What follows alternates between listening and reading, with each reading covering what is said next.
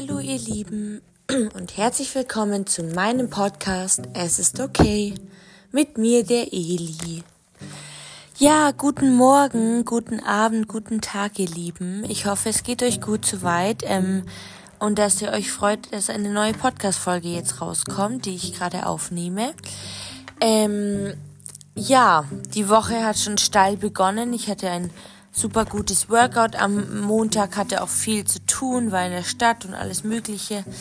Und ja, muss auch wieder ein bisschen mehr lernen. Ich habe bald meine Klausurenphase, die beginnt dann ab, ich glaube, der letzten Woche im Februar. Ich habe ja auch bald Geburtstag, was auch krass ist. Valentinstag ist auch noch davor, Fasching sowieso. Ich bin jetzt überhaupt kein Fasching-Fan und feiere das auch nicht, weil ich einfach Verkleiden nicht mag. Also dieses Kostümmäßige, aber ja, es ist halt bald mein Geburtstag und es macht mich auch ein bisschen nachdenklich. Also genauer gesagt eigentlich morgen in einer Woche. Das ist echt crazy. Und ja, dann werde ich einfach wieder ein Jahr älter. Ich denke mir halt, es geht immer näher an die 30 zu und eigentlich habe ich ja noch Zeit, aber irgendwie habe ich auch Druck und ich möchte es aber einfach noch so schön wie möglich machen und für mich selber genießen und einfach das Leben leben. Und wisst ihr, es ist so krass, seitdem ich halt so richtig realisiere, wie sehr man ein Leben genießen und lieben und leben kann, seitdem bin ich noch viel, viel aufmerksamer für solche Sachen und für Sachen, die mir in den Weg fallen oder zum Leben dazugehören.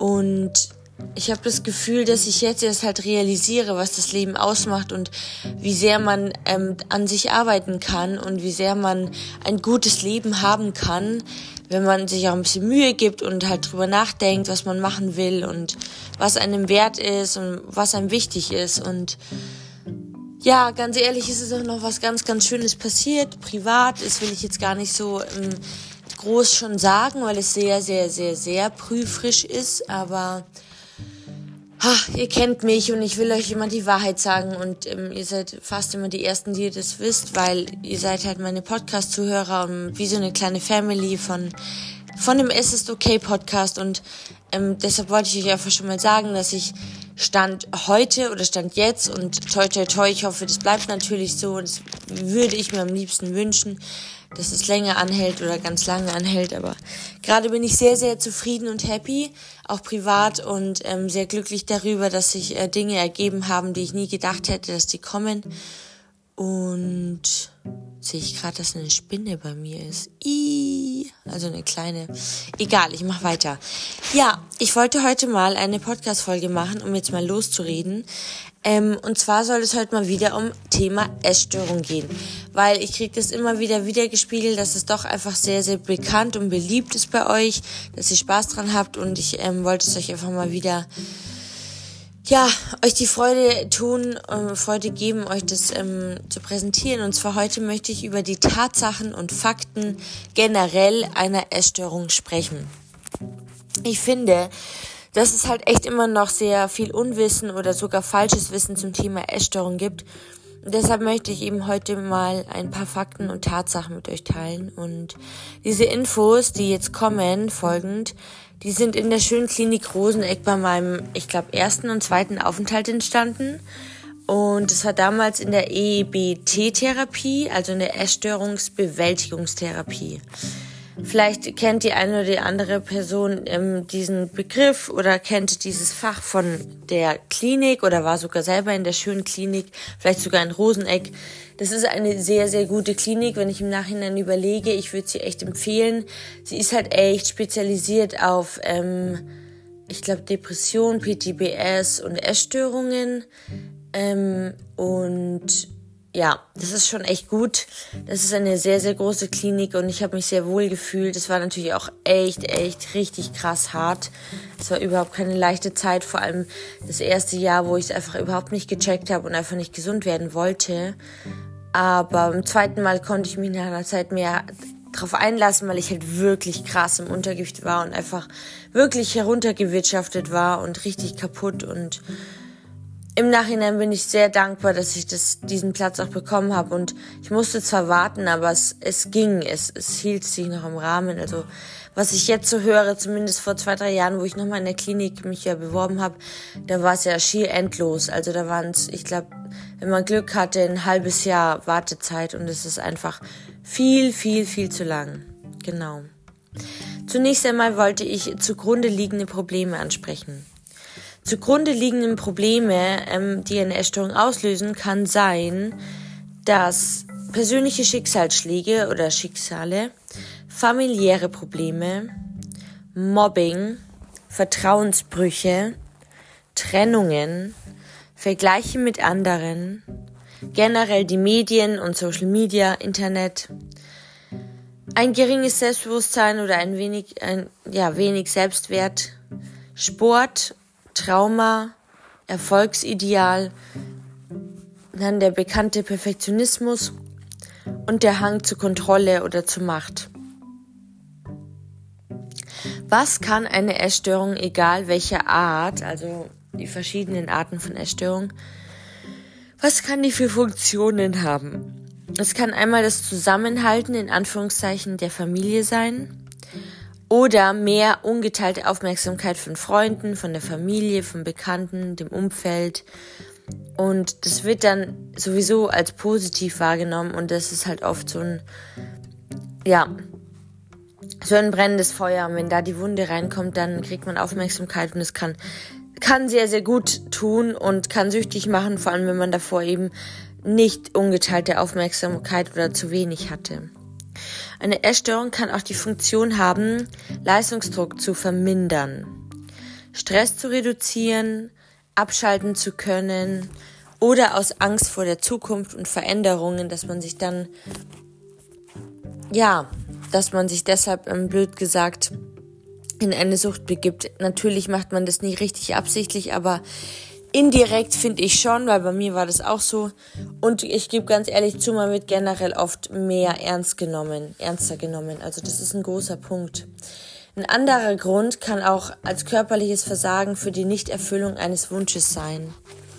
Eine Essstörung kann auch die Funktion der Betäubung des niedrigen Selbstwertgefühls erfüllen oder die Betäubung jeglicher Gefühle im Generellen.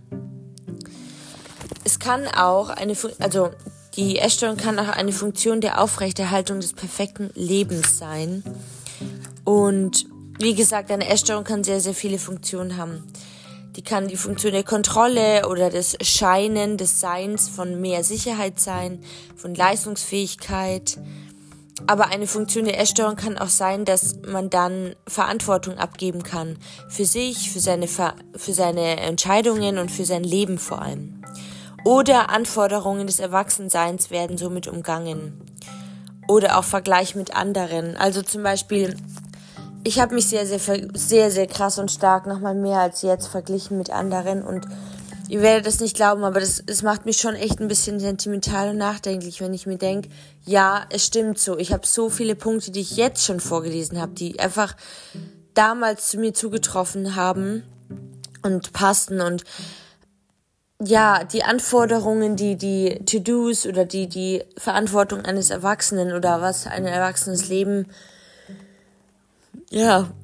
alles mit sich bringt, das habe ich alles versucht wegzuschieben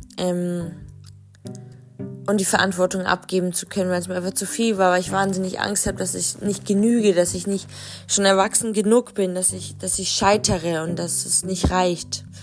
Oder dass man Auseinandersetzungen mit anderen vorerst aus dem Weg geht, dadurch. Eine Funktion der Essstörung kann auch sein, eine gewisse Erwartungshaltung von anderen zu erfüllen oder erfüllen zu müssen und dann eben so Druck zu spüren. Trauma oder schlimme Ereignisse können natürlich auch die Funktion erfüllen oder Streit mit einem Elternteil oder beiden und die werden dann somit reduziert, wenn man sich eben, blöd gesagt, in eine Sucht stürzt und dann einfach das Leben eine andere Bedeutung hat und vor allem Ablenkung gibt. Was hat denn eine Essstörung generell oft, aber nicht immer und nicht bei jeder betroffenen Person für Folgen? Also generelle Folgen, es gibt sehr, sehr viele körperlich und zwar, ich zähle euch mal die meisten auf und es ist schon echt krass erschreckend, weil es einfach wahnsinnig viel ist, finde ich und das zeigt euch vielleicht nochmal, dass es echt eigentlich das nicht wert ist und vor allem nicht lange da drin zu bleiben, weil eine Essstörung ist ein gefangener goldener Käfig und du wirst es irgendwann merken, wenn du rauskommst, dass es dir so viel besser geht und dass es einfach so ein schöneres Leben ist, als mit und in einer Essstörung zu leben. Und glaub mir, ich weiß, das klingt komisch und das hätte ich früher nie sagen gekonnt, weil ich mir denke, die Essstörung war so stark, die konnte nicht lügen, aber jetzt kann ich das wirklich mit vollem Herzen und vollem Verstand sagen, dass es wirklich so ist. Also, körperliche Folgen. Einmal Blutarmut, generell hohe Anfälligkeit für Infektionen.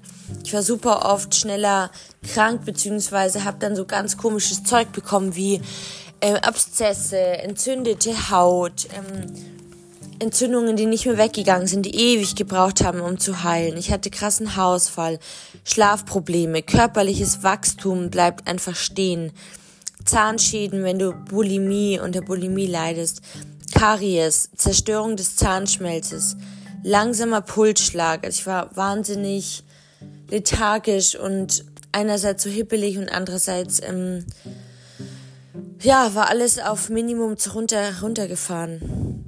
Schwindelgefühl, niedriger Blutdruck, Osteoporose, Herz-Kreislauf-Probleme, Herzrhythmusstörungen, häufiges Wasserlassen, weil man viel trinkt oder eben ausspülen will. Nierenschäden, Nierensteine, Libidoverlust, also jegliches sexuelles Interesse ist eigentlich weg. Nerven- und Muskelschädigung, also Erschöpfung und Müdigkeit der Muskeln. Pessimistisches Denken generell und Unfähigkeit, Freude zu empfinden. Also ich war sehr, sehr viel negativer eingestellt als jetzt. Ich hatte auch immer wieder richtig starke Depressionenanfälle oder Tage, wo halt einfach alles echt scheiße war, blöd gesagt. Und wo ich mich sehr habe runterziehen lassen. Niedriger Blutzuckerspiegel, Panik, Wassereinlagerungen in den Beinen meistens, Magengeschwüre, Verdauungsstörung. Ich konnte noch schwieriger als jetzt auf die Toilette gehen, hatte wahnsinnig viel Verstopfung. Es war alles durcheinander. Meine Hormone, meine Menstruation war total weg. Ich hatte ganz gestörte Hormone. Leberschäden kann man auch bekommen. Lanugo-Behaarung, also überall ungewöhnliche Körperstellen, die behaart sind, wie zum Beispiel der Po, die Unterarme, das Gesicht, das kriegt so kleine Härchen, also noch zusätzlich.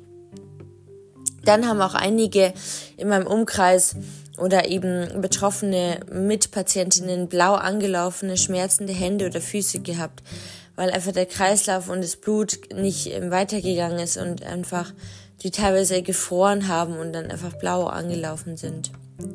Taubheit in Gliedmaßen, oft Frieren, wenig Ausdauer, wenig Konzentration, ganz schlechte Nerven, sehr, sehr dünne Nerven, trockene Haut oder einfach Problemhaut. Und Leute, generell die Anorexie hat eine Todesfolge von 15-20%. Das ist echt viel. Also, wenn man sich das mal auf der Zunge zergehen lässt, 15-20%, das ist ein Haufen. Psychische Folgen, die eine Essstörung mit sich bringen kann, sind Depressionen, Angststörungen und andere psychische Begleiterkrankungen. Also die psychischen Folgen, das sind die häufigsten 3, die ich jetzt gesagt habe. Dann gibt es natürlich noch finanzielle Folgen, das heißt, nicht jeder Betroffene hat diese, aber es kann sein, dass man in Geldprobleme kommt, dass man sich verschuldet, dass man viel ausleiht und nicht mehr zurückzahlen kann, weil man zu viel Geld für Essen oder anderes ausgegeben hat oder für Diätmittel. Es gibt auch soziale Folgen, das finde ich fast das Schlimmste, dass man sehr sich sozial zurückzieht und isoliert wird, Isolation vom Umfeld, Freunden, Familie hat und dadurch automatisch oft in diese Einsamkeit rutscht und das ist auch ein Teufelskreis.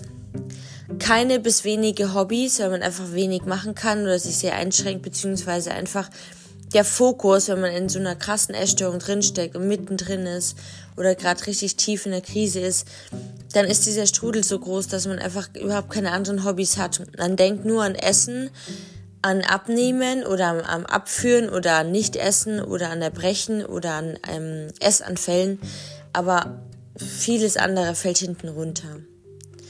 Man entfremdet sich selber, also man hat eine Entfremdung von sich selbst und natürlich auch öfter Streit und das Gefühl, nicht ernst genommen zu werden, ist auch ein ganz unschönes und auch gefährliches, weil es auch einfach Angst macht und man sich dadurch natürlich oft erst recht noch weiter isoliert und einsam macht und sozusagen aufs Gleis stellt. Also lustig ist das alles nicht, aber ich wollte euch jetzt einfach mal die Wahrheit mal wieder sagen, weil es einfach auch zum Podcast dazugehört, dass ich euch nichts beschönigen möchte und vielleicht hilft es dem einen oder der anderen auch von euch, die vielleicht gerade tatsächlich in der Essstörung drin steckt oder die wieder einen Rückfall bekommen hat oder die einfach nicht mehr damit leben will, dass sie einfach merkt, wie krasse Folgen und wie viele Folgen es mit sich bringen kann, dass man so eine Essstörung am Leben hält oder aufrecht hält. Und ja, ich will euch immer halt inspirieren, euch Mut geben, euch bestärken und euch den Weg zeigen, wie man Möglichkeiten wahr machen kann. Und ich bin der glücklichste Mensch, wenn es irgendwie von euch rüberkommt und euch inspiriert und von euch als gut angesehen wird und dass es einfach klappt bei euch, weil das wäre das Schönste. Genau. Ich wünsche euch jetzt noch eine gute restliche Woche. Macht was draus aus den letzten 3 Tagen. Versucht euer Leben zu genießen, soweit es geht und vielleicht auch mal rauszugehen und macht mal was Schönes, wenn es klappt. Eine Sache, die euch wirklich gut tut. Ich glaube, ihr werdet mir dankbar sein. Ich freue mich schon, wenn wir uns nächste Woche hören. Alles Gute euch und passt auf euch auf. Eure Eli.